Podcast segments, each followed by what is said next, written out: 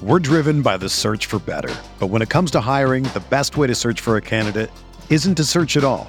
Don't search match with Indeed.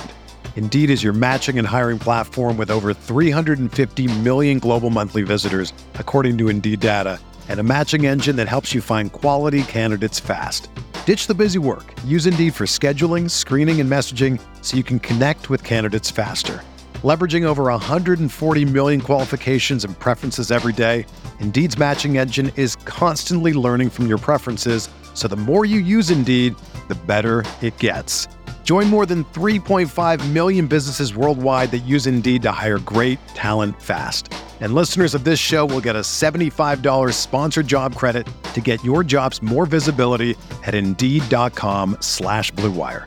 Just go to Indeed.com slash BlueWire right now and support our show by saying that you heard about Indeed on this podcast. That's Indeed.com slash BlueWire. Terms and conditions apply. Need to hire? You need Indeed. This podcast episode is brought to you by Coors Light. These days, everything is go, go, go. It's nonstop hustle all the time. Work, friends, family expect you to be on 24 7. Well, sometimes you just need to reach for a Coors Light because it's made to chill. Coors Light is cold lagered, cold filtered, and cold packaged. It's as crisp and refreshing as the Colorado Rockies. It is literally made to chill. Coors Light is the one I choose when I need to unwind. So when you want to hit reset, reach for the beer that's made to chill.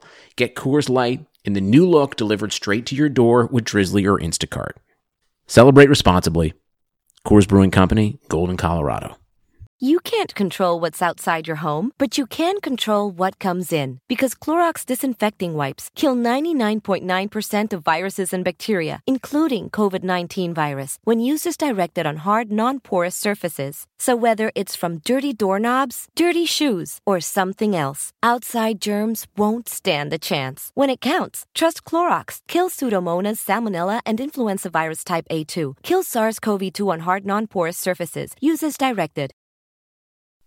This podcast is part of the Big Heads Media Podcast Network. Go to bigheadsmedia.com for more great podcasts.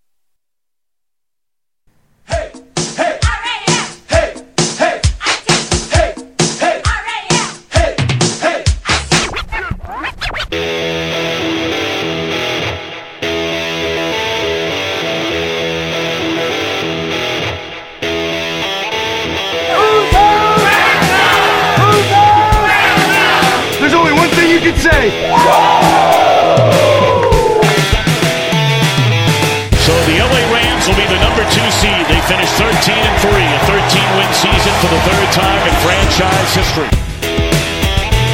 I've been dreaming this my whole life. And so have you. Yeah. It's time to put in the work. Yeah. Every man go dominate. Offense, defense, special teams. Let's go. What are we talking about? Greg Zuerlein sends the Rams to the Super Bowl.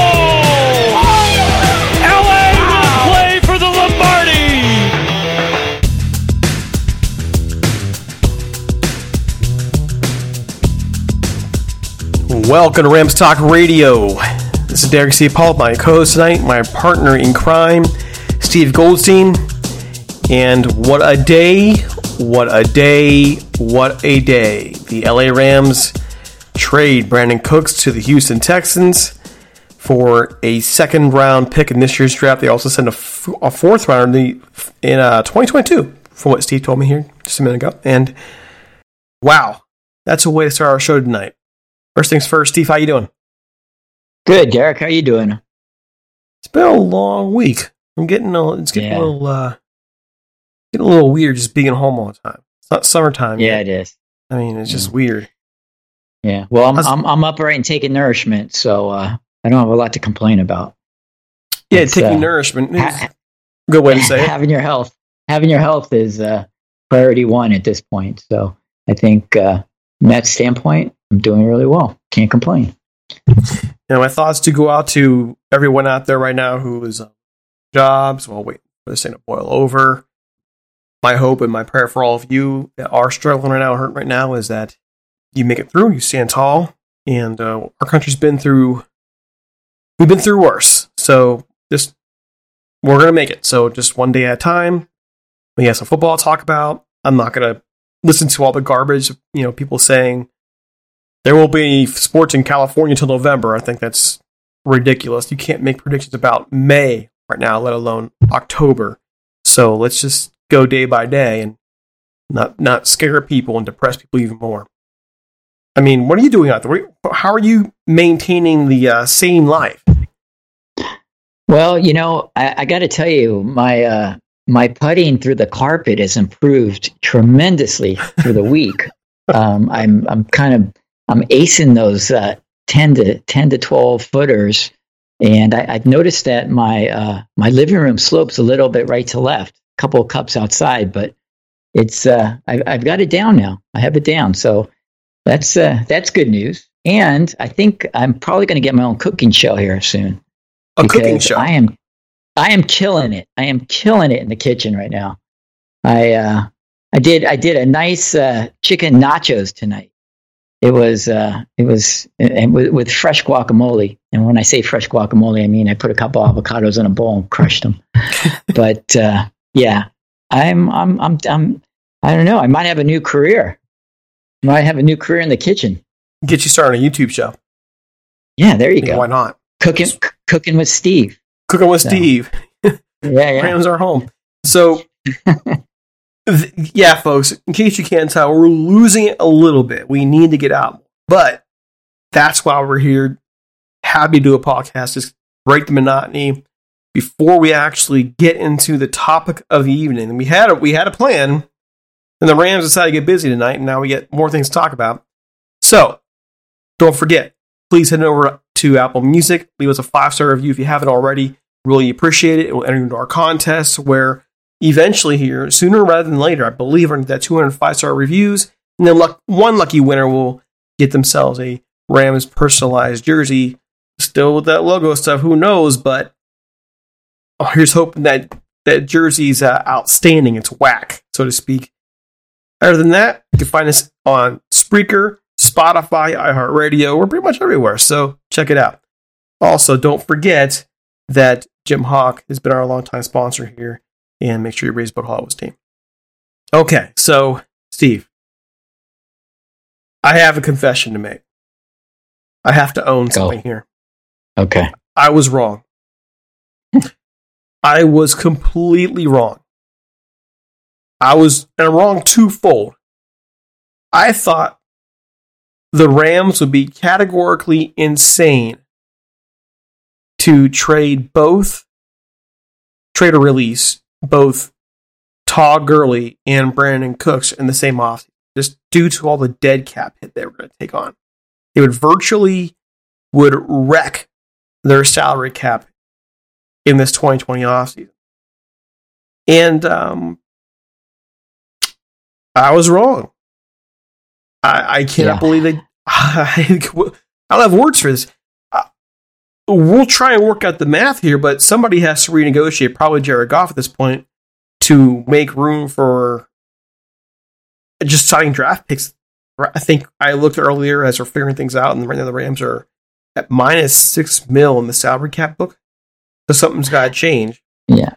Well, but, they, they trust me. I'm I'm sure they have this this figured out with the draft being two weeks away. So there, there's a plan for this, and and and there's a I'm sure there's a, a deal or two in place with, you know, a current current player. Uh, probably Goff's contract would make a lot of sense.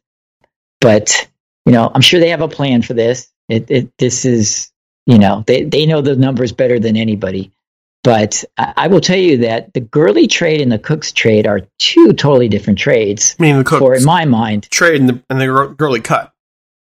The Gurley, I'm sorry, the Gurley cut and the Cooks trade are, are two totally different scenarios for different reasons.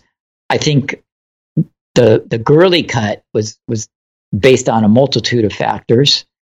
I think it's based on production, based on the fact that they did not want a or didn't feel like he was going to be the bell cow running back either next year or the year after that. Thus, he was not worth the money he was getting. I think they saw what they had in Darrell Henderson. I think they wanted they wanted to be a running back by committee. And I don't think that Todd Gurley was okay with that. So I think those are the factors that went into it for him. Now, for Cooks, I think it's a different a different scenario. I think I think they were okay with keeping Brandin Cooks for this season. I think he's still a, a very a very good receiver. Uh, he's obviously a deep threat, and they've left a little bit of a hole in their roster right now because they really, in my mind, anyways, un- unless it's Josh Reynolds, they don't really have a guy that really can threaten you over the top. So I think they were okay with keeping Cooks. Now, when Houston came up with offering them the uh, number 57, the second round pick, I think that value was too good to pass up. One, this draft is probably deeper than any draft in a long, long time. I, have been kind of a draftnik for, I will tell you, 20, you remember Sean Gilbert? Mm-hmm. Sean Gilbert was a, a, yeah, that, that was the first year I, I think it was 91 that I actually, I was, I really got into the draft and the draft guides. And so I've been, I've been kind of doing this for a while and they, in the sense of looking at it closely with the draft. And so it's not, but it's not just me. It's it's guys who actually do this for a living, saying that this draft is as deep as they've seen in 25 years. So you take that into account, the fact that you get a second round pick that in most years would probably be a very high second round pick based on the, the amount of talent you factor in that Brandin Cooks, and I love Brandin Cooks. I, I, I really do. But the guy's had the concussion issues. He might be a concussion or and we hope not. We we hope Brandin Cooks has great health and has a really good career. But you don't know because he does have that history. So now you're, you know, you're one play away. And so I think that factored into it. I don't really think there was because they're not getting cal- if if anything it's going to it's going to be detrimental to their salary cap from what I'm understanding at this point still early but from what we understand it's it's it's it's not for cap relief obviously so I, th- I think that the value of the pick was too good to pass up um, and and what the draft offers in terms of wide receivers and deep threat wide receivers is really really good so I, I that's that's my take on it. I like it. I like the trade a lot. It gives Les Snead two four picks in the top 104. Um, and they're gonna they're gonna find some good talent, and you know we'll we'll see where that where that goes. But th- those are in my mind those are two very different reasons for getting rid of the player. I just I'm struggling with it because while I was wrong in that the Rams did actually do what I thought they wouldn't dare do, which is take the dead money I was also in the end proved right And that I was saying they're taking their medicine this year. They're taking their medicine, they're getting everything they can off the books and trying to get it clean for 2021. I didn't know they would go this far in terms of not just getting just signing one year contracts and cutting guys like Matthews, but then they cut Gurley and they then they trade Cooks. I never thought they would actually want to go underwater on somebody. And yet they're getting a second round pick, very valuable. They're giving up a fourth round pick two years down the road. I struggle with it for two reasons. One, just mentioned the dead cap hit. Steve, the second thing that bothers me is it's basically an admission that the Rams made a bad call on that extension. Just like it was a, a to me, the Gurley cut was an admission they made a bad call in the contract. And just got eat it and go on. And it bothers me. Not because the Rams made bad decisions, by the way. I want to I want to say that because I know Les Snead has been getting hammered for the contracts to Todd Gurley, to Cooks, to Goff. I'm of the view that if you want to get stars, you got to pay the stars. And at the time those contracts were paid out, those guys were at the top of their game.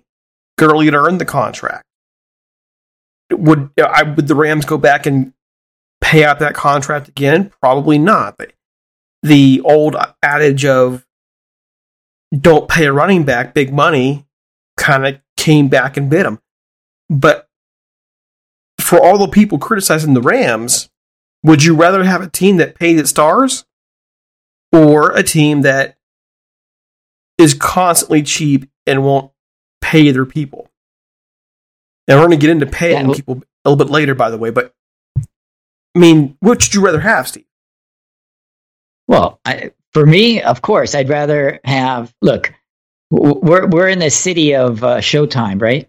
So not not that that matters. I think at all to Les Snead because he's trying to build a winning team, and at the end of the day, if you have a winning team, uh, they're going to be Showtime. But yes, of course, you you you want be to be able to to have people uh, who are big time players and the Aaron Donalds of the world, and you know they they traded for Jalen Ramsey, who is probably arguably the best cornerback in the NFL right now. And they there's a reason they brought in a guy like him. There's a reason they paid Todd Gurley from what some people say early, because these guys were stars. These guys were going to be are the face of the franchise along with the quarterback. So I think it sends a good message when you now you, you, Monday morning quarterback is undefeated. Okay, we could all play Monday morning quarterback, but I, I actually had made this point before that you know they they wanted to show not just Todd Gurley, but they wanted to show the rest of the team that they take care of their star, what they identify as their core players, and they did. Hindsight again you know we could play the monday mor- morning quarterback all all morning all day long but you know it's they they they got a lot of value. They got a lot of production out of todd Gurley. we talked about it the last time. They got we, we got to a super bowl. We got to a couple playoff rounds. I mean so i don't think they regret it from that standpoint. The brandin cooks contract you know you're trying to get out and pay somebody who you identified as one of your really good locker room guys, a very talented receiver, a very talented deep threat, along with Kupp and Robert Woods, was a really good complement in that wide receiver room. So you say, you know what? What what is the price going to be for a guy like Brandin Cooks a year from now, a year from when they signed him, or two years? That price is always going to go up for good receivers, for good players. It doesn't matter the position. For good players, the price is always going to go up. So why not lock a guy in to a five year deal when two years down the road, that's going to be a very reasonable contract? And, you know, Houston's taking on that same contract right now. So it, it it's not that the Cooks deal was a bad deal. Again, nobody saw concussions coming. Yes, he did have a concussion in the Super Bowl and the year before he was acquired, but nobody thought that that was going to be an issue. And so, you know, they they they're moving on from him because, frankly, they they got a good deal. They got a good deal from Houston. Again, they were. I think they're going to be very happy. They just paid him a roster bonus. What was it last week or the week week before? This was done because Houston came up with a really good deal and, you know, they had to jump at it. So now you become down the road, you become a little cheaper in terms of your the money. I know there's dead cap money, but now you're able to bring in a younger player um, and have control over him on a rookie contract for four years. Uh, if he becomes really, really good, then you got you know a transition, a possible franchise tag or transition tag.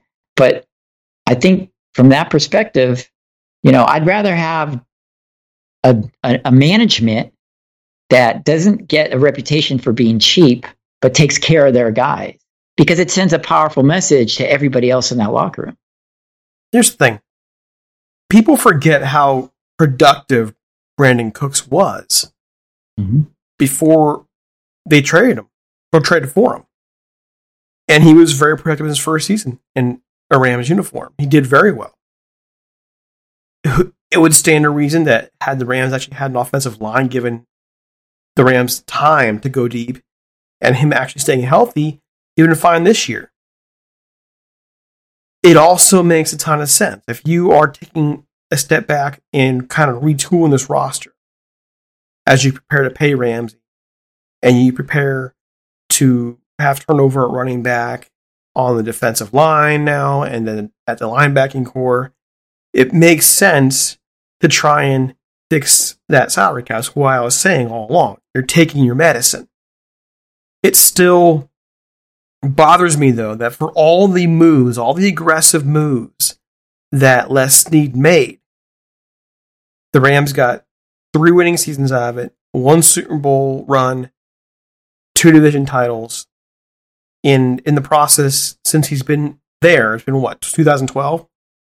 12, 13, 14, 15, 16. That's five losing seasons.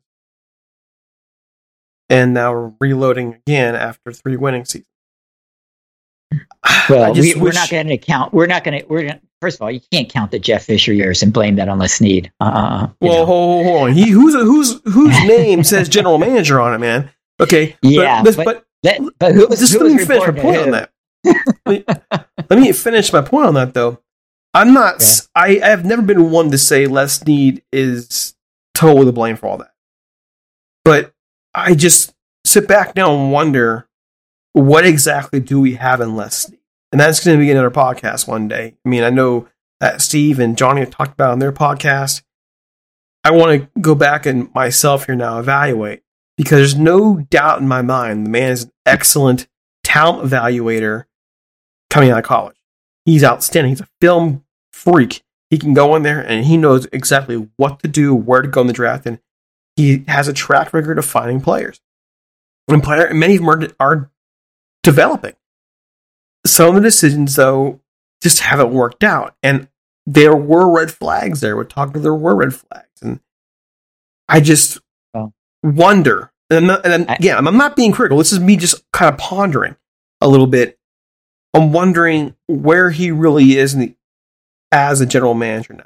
What lessons is he learning? What is he still willing to do? What, where does he go? And by the way, the Ramsey trade, I make that trade 10 times out of 10 if it's there, by the way right because you got to uh, of, of course because you look at the first round this year if they were be, they'd be drafting what 20 in the first round you're going to get a player like Jalen Ramsey at 20 in, in the draft? Absolutely not. So you know and, and as far as Les Snead goes I, I you had mentioned the statistics in terms of how he's drafted over the last five years and how many players um, are currently in it, still in the NFL and currently on the Rams roster.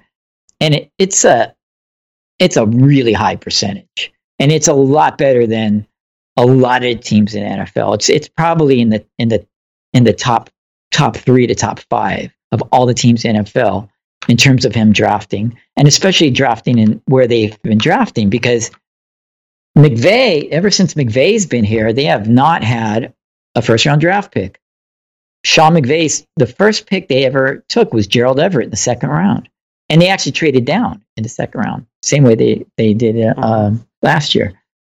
So he hasn't had a first round pick in the in in the three years for McVay, and he's acquired a lot of talent in the last three years in the draft. So I think his his track record, um, and and the thing I do like about him, and I know this is not a podcast about Les Snead, but the thing that I love about him is he's not afraid to get criticism. Their their um, decisions, whether they're signing contracts or what have you, signing guys long term, you're right. And again, undefeated that Monday morning quarterback, but he is not afraid to stick his neck out or stick out Stan Kroenke's money to to make commitments to guys, um, despite what other people say. And I think he gets, and, and, I don't know that he gets a lot of criticism, to be honest. I mean, on Twitter, everybody gets criticism, so that I, that's not a good barometer of critic of you know whether a guy's doing a good job or not. But um, I think he's done a great job, and and and I I really do, I really have, and and you know you could talk about all the all the dead weight, all the cap uh, space that you know they're not going to have um, this year and and probably a little bit next year as well. But I really like what he's done, And you could say that about every GM in the league about decisions they made that they wish they had back, right? So we'll we'll leave, we'll leave it at that. It's a, it's I guess it's a podcast for another day. It is. I'm just thinking overall the less I, I can remember back to Billy Devaney and all these other guys, and mm. I'm not saying that he's failing, but I don't remember. Again, this is Ram centered, but I don't remember a GM with such a high and low record. And I want to ponder that a bit. I'm not even remotely taking it uh, aside here. I mean, I've been pretty high on him for a lot of reasons in the past. Past and and by the way, I'm totally on board with you going for a Super Bowl. If you have the opportunity to go to make a Super Bowl run and you want and you got to take that shot, you got to take the shot. I'm not mad about trading draft picks. I'm not mad about that. It just blows my mind in the end of how many of those moves just didn't work out. Marcus Peters didn't work out. Talib didn't work out. None of those guys worked out for longer than a full season. Let's just say that. But they did make a Super Bowl run. One Super yeah, Bowl. I'm. Look at all the, yeah, the mean, draft stock they lost with it too. It's just it's spotty, and I'm going to come back to it. I think we both should, but that's just the first thoughts on my mind as I'm looking at this trade and he's out. Yeah, I think if you look at 31 other teams and and their track records too, you're, you're going to find a lot of the same um, in, in terms. Look, it's just like the draft. The draft is the same way. It's you know, it's it's it's hit and miss. But the Rams have done a real good job drafting over the over the past three to five, three to four years, and uh, I, I, I think you see some of that uh, with with some of the talent that they have now. And you know, this team, in my mind, is not not rebuilding. It's, it's not rebuilding. Uh, they would have been in the playoffs last year if it, if it, if they had the new rules in that this new CBA uh, allows for this year with the additional two playoff teams. So it's not like this team is void of talent. It's it's not like this is a a four and twelve, you know, 2010 team or you know or 2015 2014 teams and that the last few years in St. Louis when they when it was it was it was painful. Uh, the, this is a team with a lot of good young talent on it, so I, I don't think uh, Le, I think Les Les Snead has done a really really good job. So again, could be a, could be another podcast. I think it should be, but Okay. I digress. All right, go back back to Cooks. He will now go on to Houston. They have a nice core all of a sudden forming in absence of Hopkins gone. They got some players there, a lot of options for for Watson. Now for the Rams, their core it's unsettled now. You have, you have Cooper Kupp, you got Robert Woods, solid guys. Who's your deep threat now? There's your question. Well, you got Josh Reynolds. Yeah, yeah. So that that is that is that is my question. Question. And Josh Josh Reynolds is uh, he he could be that guy, but he's not that blazer, right? He's he's a four five guy. He's um, he can get deep. Hey, Robert Woods can get deep too, right? I mean, Robert Woods has has caught a lot of deep balls uh, over the past few years, but he's not a guy or or a, they or a they it they they don't really that actually scares you, right? Have that intimidating uh, four three four four guy that can just you know the Tyreek Hill type guy who could just could just get down the field. Um, there's there's plenty of those guys in the draft. They're not going to be Brandin Cooks in the rookie year, or nor probably in their their second year. But there there are plenty of guys that I think they can develop that um, could could be that guy.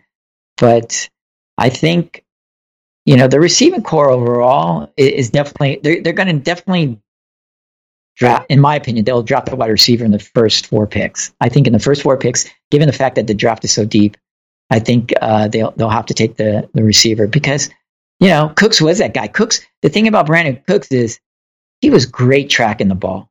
You remember that catch against New Orleans in the NFC title mm-hmm. game yep. where he just caught that ball, caught that ball over his shoulder? I mean, it was a, it was a beautiful throw, but it, the catch is even more beautiful. I mean, he is a guy that can track the ball really, really well and make that catch. Uh, he did it. He did it time over and over against Minnesota in that that um, I think it was a Thursday night game in Minnesota a couple years uh, in in LA a couple years ago. He can make that catch and and he can get open deep and he can make that that safety play deeper than they want to because he's a he's that threat. And I don't know that they have that guy on the roster right now.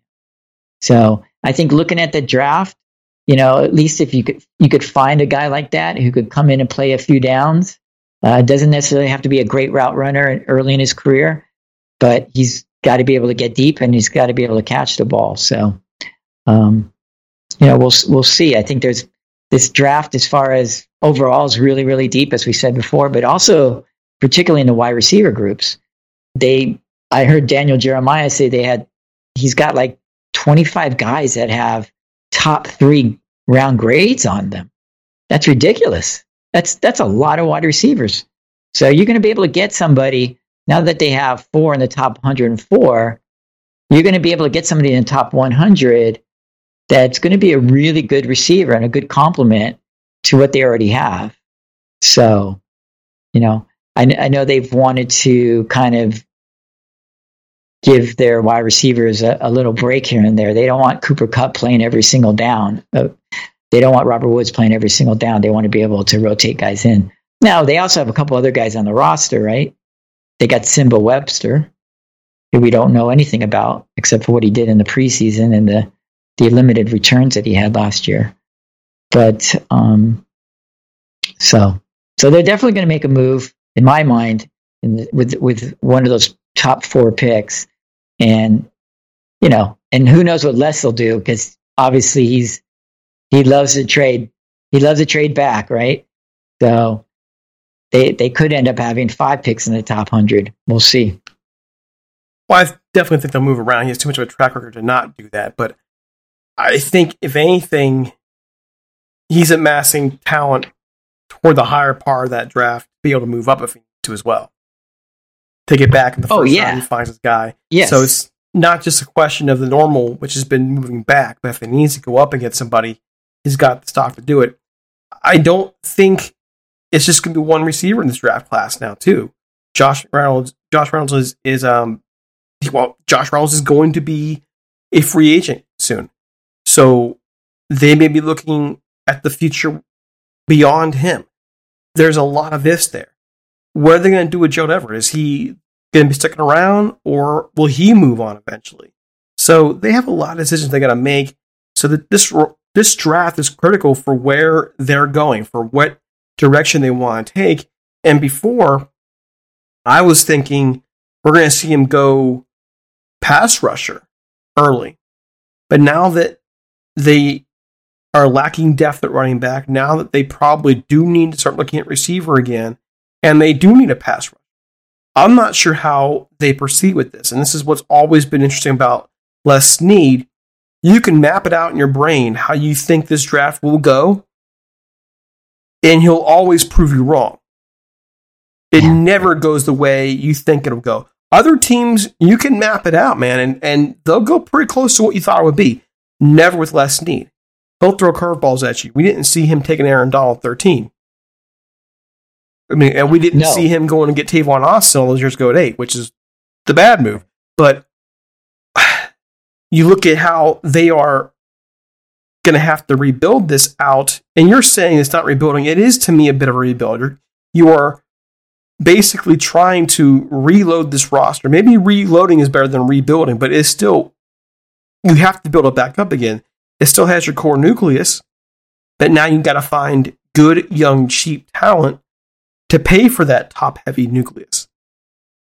I mean, right. And, it's and still a bit of I think, that, well, I, I wouldn't call it a rebuild. A, a rebuild is, is, is what, you know, the, the Dolphins were doing last year, right? Or, or the Jets. It, it, this is not a rebuild. Th- this is a, a, team that just barely missed the playoffs.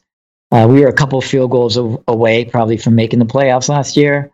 So th- this is not a rebuild. This is a team that has some holes um, created in this offseason, obviously with the Gurley release. I think that they will go running back. I know I might be in a minority on this, but I think they're going to go running back really high. If if if there are a couple of guys, and I don't know if you want to talk about this right now, but if there are a couple of guys there at 52, uh, I think I think they they take those guys. I take I think they take D'Andre Swift if he's at 52. I think they take J.K. Dobbins if he's there at 52. And to your point, maybe they're thinking, you know what, we need to have those two first round, those two second round picks because maybe we want to trade up. Maybe at the end of, you know, Thursday night going into Friday, they see all of the running backs, all the top five running backs are still left on the board. Now they go, hmm, we can get our pick. We might need to trade up a little bit, but we can now take our pick of who we want. So there's there's that too, because I, I think definitely a, a, running back's in play with that first pick, and I think a wide receiver's in play in the first three to four picks. I don't even know what to think, man.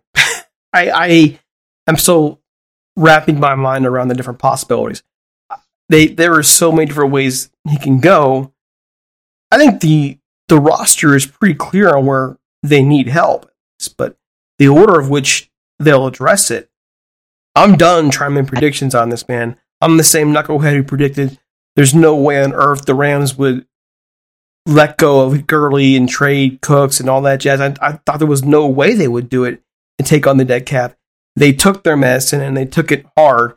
And so that I just, I'm not even going to try. I'm just going to sit back and watch the show. I, I don't see any other way to, to try and process it other than to go, to go well, well, if, if nothing else, the, the, the draft has all of a sudden become uh, even more interesting than it was uh, four hours ago. Uh, now with with four four picks in the in, in, in on the second day, that that Friday is going to be really really interesting. So it's going to be fun to watch. I mean, we're sitting here all quarantined, no real life sports to watch, and we're going to get live sports. You know, even though it's not being played on a field, we're going to get live sports, and it's, going to be a lot of fun. It's going to be a lot of fun to watch. So, um, so we'll we'll we'll we'll see. But I, uh, I'm I'm excited for what was done today in the sense that, you know, now I think there's some clarity in the sense that okay, Cooks is gone, Gurley was gone is gone. We we we kind of thought that was, and I know you didn't think it was going to happen, but there was a lot of talk that it was going to happen. But now it's done and it's over with, and now we can move on. And now I think there's some some clarity uh, in terms of, of the draft because we we know that running back, wide receiver, inside linebacker, and edge rusher, along with maybe an offensive lineman to be able to plug in, you know, a year or two from now, give him a redshirt year, like Les Snead says. Um, those are those are the top top needs. So th- those those are the ones I think they'll be addressing with those first first five picks, and then oh, of course, we forgot kicker. So yeah, a kicker or a couple of them that are yeah. interesting, or or a seventh round pick. Um, but yeah, there there's there's some there's some holes to fill no doubt. But they, you know, I think they also have a lot of confidence in some of their younger players that have gotten experience last year uh, or the year before. And I think from their perspective, these are going to be complementary pieces, right? These these guys that they get in a draft, other than the kicker, obviously, uh, are going to be complementary pieces. The running back might be a stud running back, but that stud running back is not going to have to carry the ball 25 times a game. That stud running back's only going to have to carry the ball 12 to 15 times a game because Darrell Henderson's going to get his touches and Malcolm Brown's going to get his touches. So you don't you don't need to put it all on a, a rookie quarterback. And let's be honest, this offense is going to start with Jared Goff. This offense is going to change a little bit. Yes, they're going to have to run the ball and run the ball more effectively, but this offense is built on play action and throwing the ball down the field oh, th- this is Jared Goff's team now. He's the captain of the ship, and he is going to be the guy taking taking this team over and taking the offense over because the play action pass is uh, something that obviously they need with the running game. They need they. I mean, that's Goff's game is a play action pass. So they they need the running running attack. They needed to be better than it was last year, obviously. And I think um, with the addition of a run, another running back, a good running back, uh, I think they they're going to have something on offense that's going to that's going to be really really good for this year. I agree that it's Goff's team now. I I don't think there's any way around that. He's got to become that guy. And by the way, if he becomes that guy, the one we've seen flashes of for the last couple years, then this team's going to be just fine. They'll be a playoff contender all over again next year. But if he is not that guy, if he crumbles under pressure, if he makes bad decisions, if he does not take that next step, and we've all been waiting for it, then this team's in trouble for a while. There's no way around that. You don't have anybody yet come in there and take over if Goff falls apart. He's got to be the guy. That's why you drafted him. That's why you actually traded up to get him. You didn't just wait around and ooh, Goff fell in my lap. No, you went and got him. So go freaking be the quarterback you were meant to be. For the last two years now, we've been sitting there and encouraging and defending Goff a lot, by the way. I've defended him a lot. I've been not been shy about about holding them accountable and commenting on the things I have a problem with. But at this point, either you make it or you don't. Either you're going to be that franchise quarterback or you don't belong in the uniform. That sounds harsh, but they didn't draft you number one yeah. just to be some average Joe. They drafted you number one to be a Pro Bowl quarterback, and everybody in the brother knows he can do it, but they also know he can just crap his pants. That's got well, that has to stop. You got to you got to grow. I, I don't think you need to defend the guy to anybody. 2017, they got into the playoffs with a with a first year coach. He was a he was a Pro Bowler. 2018, they got him. He got him to the Super Bowl. L- let's be honest. They don't win that game in New Orleans without Jared Goff. They had absolutely no running game that day. None. He was again a Pro Bowler in 2018. Last year, the team took a step back. I'm not sure it was Goff himself. Yeah, he didn't play his best. He'd probably be the first one to admit it. But there were a lot of extenuating circumstances there. You had injuries on the offensive line. The offensive line played really poorly the first half of the season. Um, you had the injuries. You had no running game to speak of, right? So I don't care what quarterback you are. I don't care who you are. I don't care if you're you're Tom Brady uh, if you if you don't have at least the threat of a running game, you're that's going to make your job a lot harder. And let's be honest, it's it wasn't all his fault. He can take he takes some of the blame. Did he always make the best read? No. Did he throw some passes he should he shouldn't have thrown? No. Did he throw a, a pick six against San Francisco, which was a, a crusher? Yes. But you know, at the end of the day, it, it's not like it's it's not like he took a step back like Marcus Mariota took a step back, right? Like um, you know, some other young quarterbacks. RG3 had his great rookie year, and then what happened to him after that? It, it's not like he's digressed to a player that is still not a not a really really good quarterback in this league. Um, so I, would take exception to anybody who, or I, I don't feel like I would have to defend him to anybody because if you just look at what what went on, on in, in the field, and again, they were there are a couple of bounces here and there of making the playoffs again next year.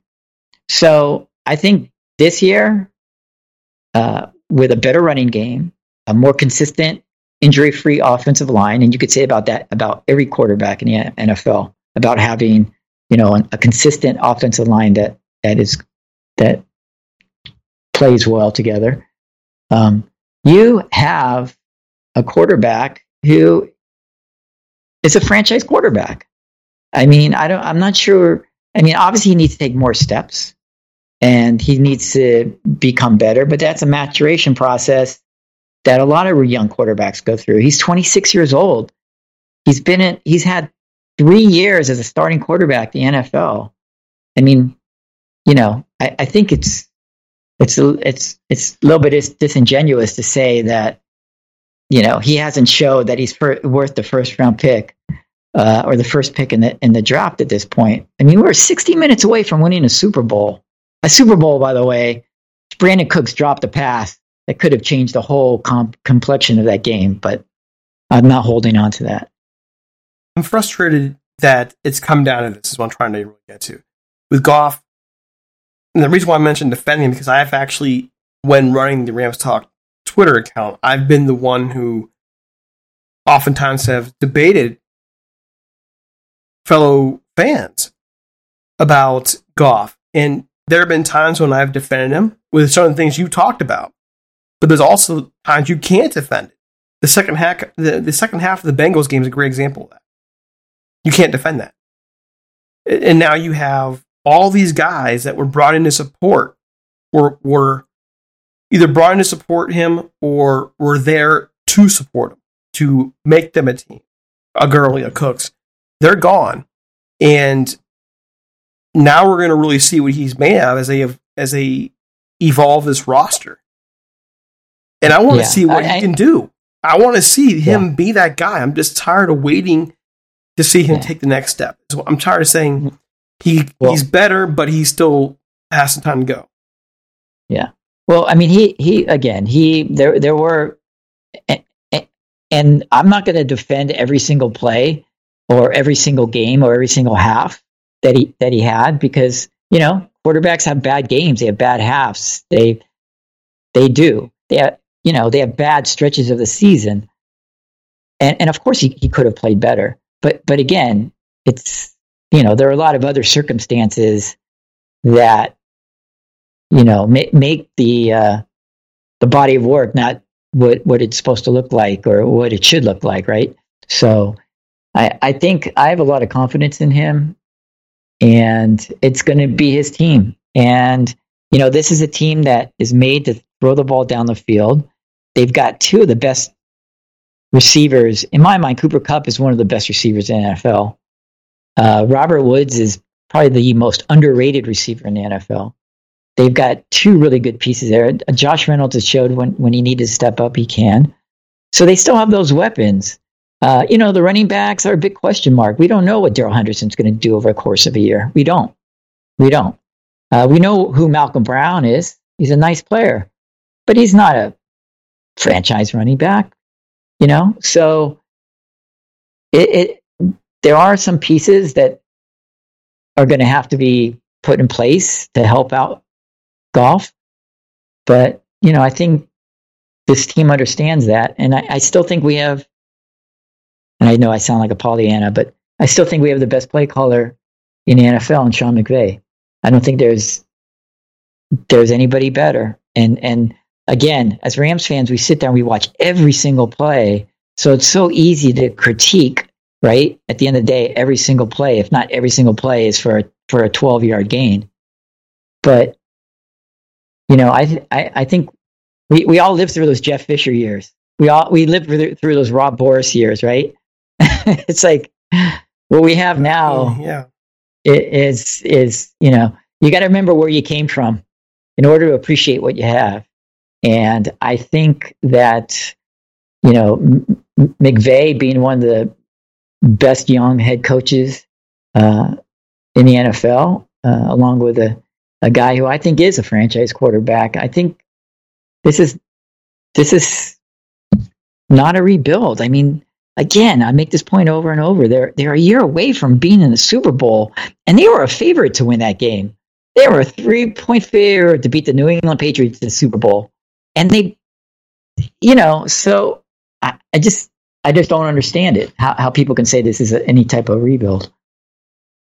I- view it as a, a rebuild because that's exactly what they're doing. They are moving guys out who have been here for a long time, and you're replacing them with young dudes or one year free agent contracts for other teams, one and two year deals.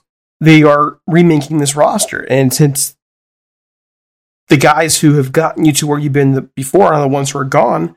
That's why I'm saying it's a rebuild. I'm not saying it's a teardown rebuild. I'm not saying it's like, hey, we're now two and fourteen and complete starting over. I'm, i see it more along, along, the lines of a small rebuild, kind of like what Seattle did a couple years ago. You can call it reload yeah. instead of rebuild. Well, I mean, obviously with salary cap um, implications, which we had talked about this a little bit before, in the sense that you got a franchise quarterback who's making a lot of money. You, got the best player in football making a lot of money. Uh, you got a couple guys that you're going to have to lock up in Cooper Kupp and Jalen Ramsey, who are going to get big, big contracts. So, what do you have to do? You have to have young, cheap, or let's call them inexpensive talent, and they're going to have to step up and play the positions, and they're going to play important positions. who's the next Cory Littleton? Right? We need to find the next Cory Littleton, the next guy who's going to give you three or four years before he's he hits free agency and who's going to become a, a really, really good, good player. So is that Micah Kiser? Is it is it Ogbo on the outside there uh, as an edge rusher? I mean, who's going to be those guys? But you have to rely on those guys, and that's why it's so important. Getting back to Les need to draft well in those rounds. You know, those rounds three to six where you got to find guys that you target as eventual starters because you're going to need their inexpensive contracts, their, their rookie deals to be important cogs in the machine because you are paying these other big stars big money. So that goes back to that. And so again, yes, we don't know. We don't know how Micah Kiser is going to going to be. We don't know how uh, Leonard Floyd's going to fit into the the defensive line or A'Shawn Robinson and how how they're going to you know, mesh with an Aaron Donald and a Michael Brockers. We, you're right. We don't know. There, there are question marks, but I think the talent, the talent is there. It's just does it get does it get coached up, and do the young guys step up? So, but I think this is a team. The NFL.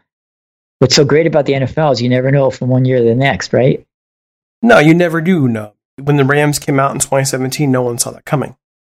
Right. So, I mean, you can go back to that 2017 year. They were younger they had the whole we not me thing going now, and now you have to wonder about the we not me when everybody's moved out of there and after getting these rich contracts. There's a lot of questions in my mind now, looking back over the years as to what's going on inside that organization. But it is what it is. Uh, one more thing here, we gotta get going. We, we, Steve and I just been talking, talking, talking.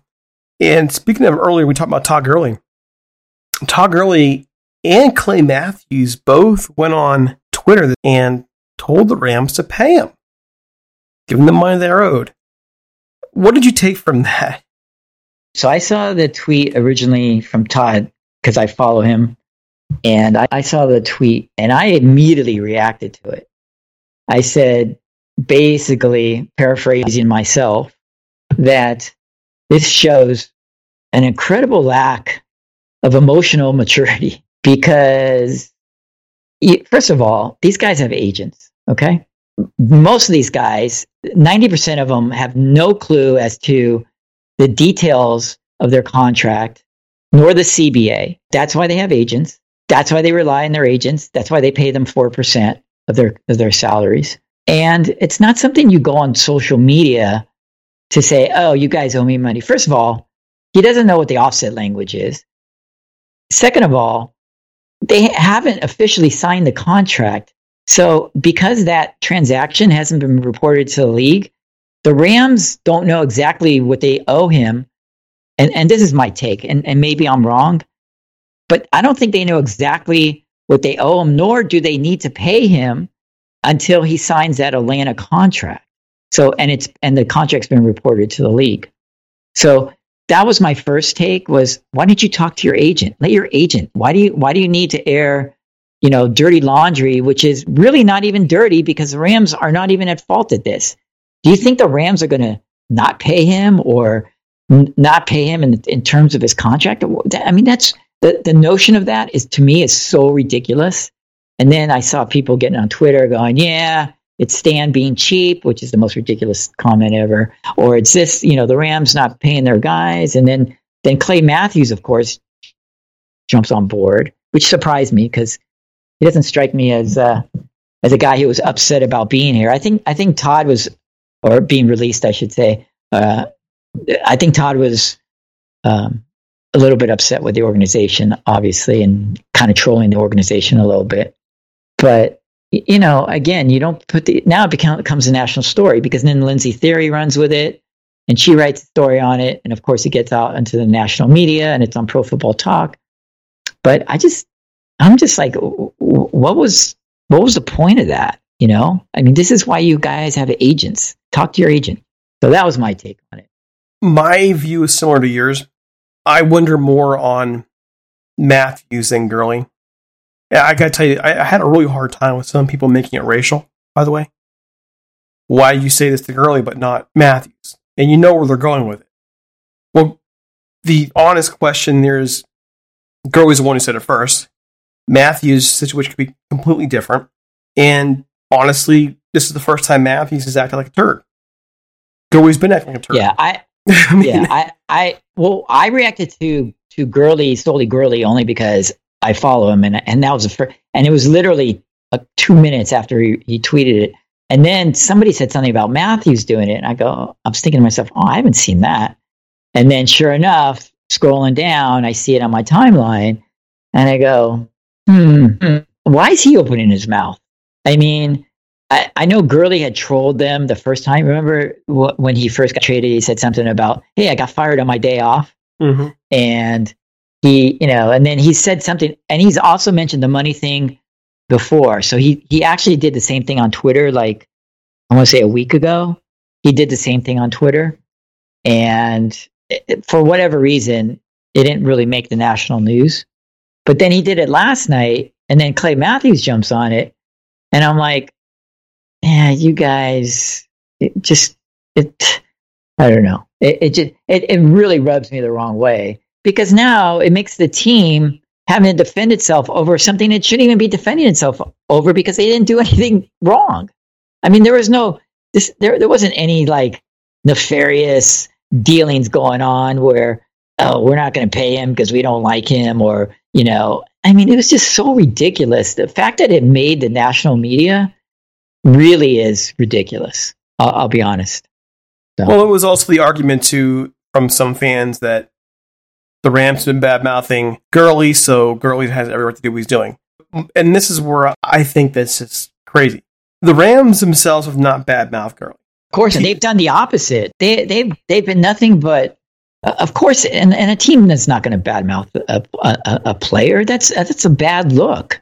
It's a bad look for for for signing future players. It's it's a bad look. A team is not going to badmouth them. They might try to defend themselves, but they're not going to badmouth them. And McVay and Snead, I don't know if you saw. I'm sorry, I didn't mean to interrupt, but this kind of gets me going a little bit. You know, they said nothing but good things about Gurley while he was here, or even when they, after he left, I should say. So, I mean, it's it's totally ridiculous that that he would do something like this. So, you know, it, to me, Derek, to be honest, it kind of tells me something. It tells me something about Gurley's attitude. And as much as, as I like Todd Gurley as a player, I mean, we said this before. A- after games last year, it looked like his, like, you know, he had lost his, his dog. I mean, he, he was really had a pouty attitude. And I think maybe that was maybe part of it. Maybe it was it was part of a puzzle, part of a piece, I should say. Obviously, not the the main reason, but I mean, I don't know. It just it just doesn't make a lot of sense when we're the organization that took care of you. The reason you're owed all that money is because we went out on a limb and we signed you as a running back when other teams weren't signing their running backs long term. And we went out on a limb and we did it as a show of good faith. And this is the way you treat us. So, I mean, that part of it bothers me. Well, and not only that, but they they draft them knowing his injury history as well. So there's that as well. The the thing is, is just backing up when people are saying the Rams badmouth him, and their sources Colin Cowherd's segment where he said he had insider information from.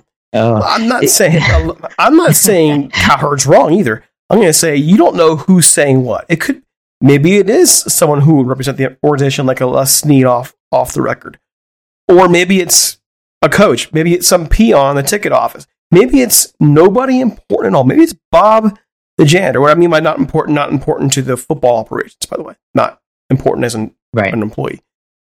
So you don't know at all who said this. And because of that, it's not right to just say the Rams badmouth the player. You could say somebody in the Rams organization badmouthed them, but that's not the same as the Rams badmouthing him. You've heard nothing but good things in terms of their, even though you and I both know just from watching the games, watching the way he acted at press conferences and so on and so forth, that he was, shall I say, not a good locker room presence anymore.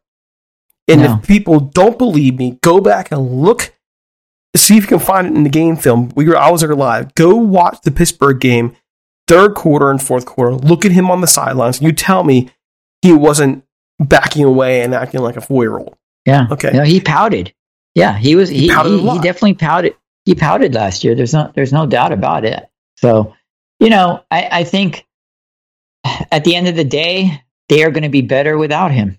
I'll be honest. They'll be better in the locker room without him. I think he did become a bit of a distraction, and I think they will get a younger piece in place who, you know, they don't have to a coddle and or worry about the number of carries whether those are four carries or 14 carries, whatever that happens to be, they don't have to worry about that. And Sean McVay can call the play the way he wants to call, call the call the game the way he wants to call the game, and not have to worry about Todd's feelings getting hurt. So, you know that that's my take take of it. And I was really I was disappointed. I was actually disappointed in in, in Todd because I was always a, a Todd fan. You know, up till this this this last half of this past year, and I I was I just was kind of disappointed that he would go on social media and air uh, something like that, which he really is not educated on, apparently. Um, and he should have called his agent. Now, maybe his agent said that to him. We don't know that, right? We don't know what happened behind the scenes, and and and so maybe his agent either had a miscommunication with the Rams or doesn't know the the language in the contract the way he should. And maybe there was a miscommunication out there, and maybe he consulted with his agent. His agent said, "Yeah, go out and put it on social media." We don't know that. We, we maybe that happened, but still, it's it's a bad look. Even if he had a, a gripe, no agent worth their salt is going to tell you to take the social media. Agreed. The agent, Agreed, 100%. if anybody, will go to social media. Agreed. I just and and, and, and, and to be honest, a good agent would even go to social media because you have to remember that agent has other players as well. And you got to keep a good working relationship with not just the Rams, but other teams. And by an agent doing something like that, and, and I mean, I threw that out there just as a another theory, but I, I would be I would be shocked if uh, if his agent said that. And if his, if his agent did say that, then uh, he should be looking for a new agent. I've only seen agents do things like that when it was basically time to call the organization down. And it usually happens in baseball.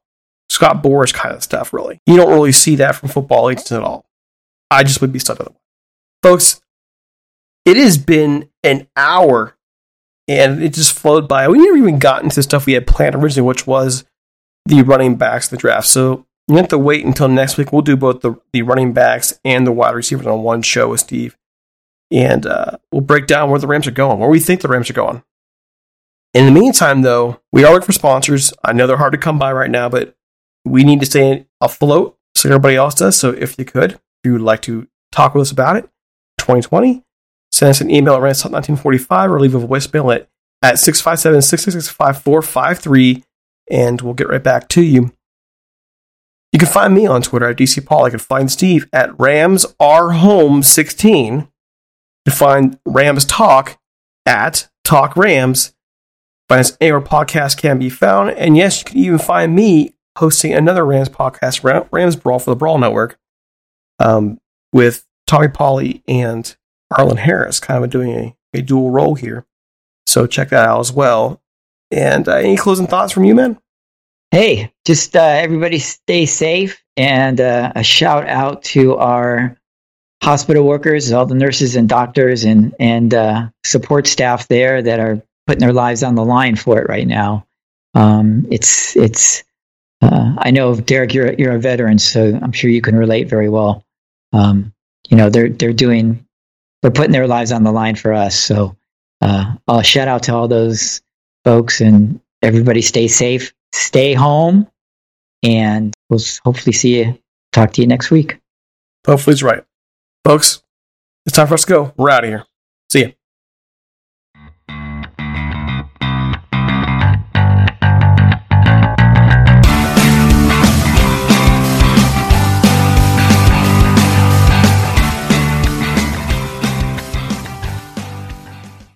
Can't control what's outside your home, but you can control what comes in. Because Clorox disinfecting wipes kill 99.9% of viruses and bacteria, including COVID 19 virus, when used as directed on hard, non porous surfaces. So whether it's from dirty doorknobs, dirty shoes, or something else, outside germs won't stand a chance. When it counts, trust Clorox. Kill Pseudomonas, Salmonella, and influenza virus type A2. Kill SARS CoV 2 on hard, non porous surfaces. Use as directed.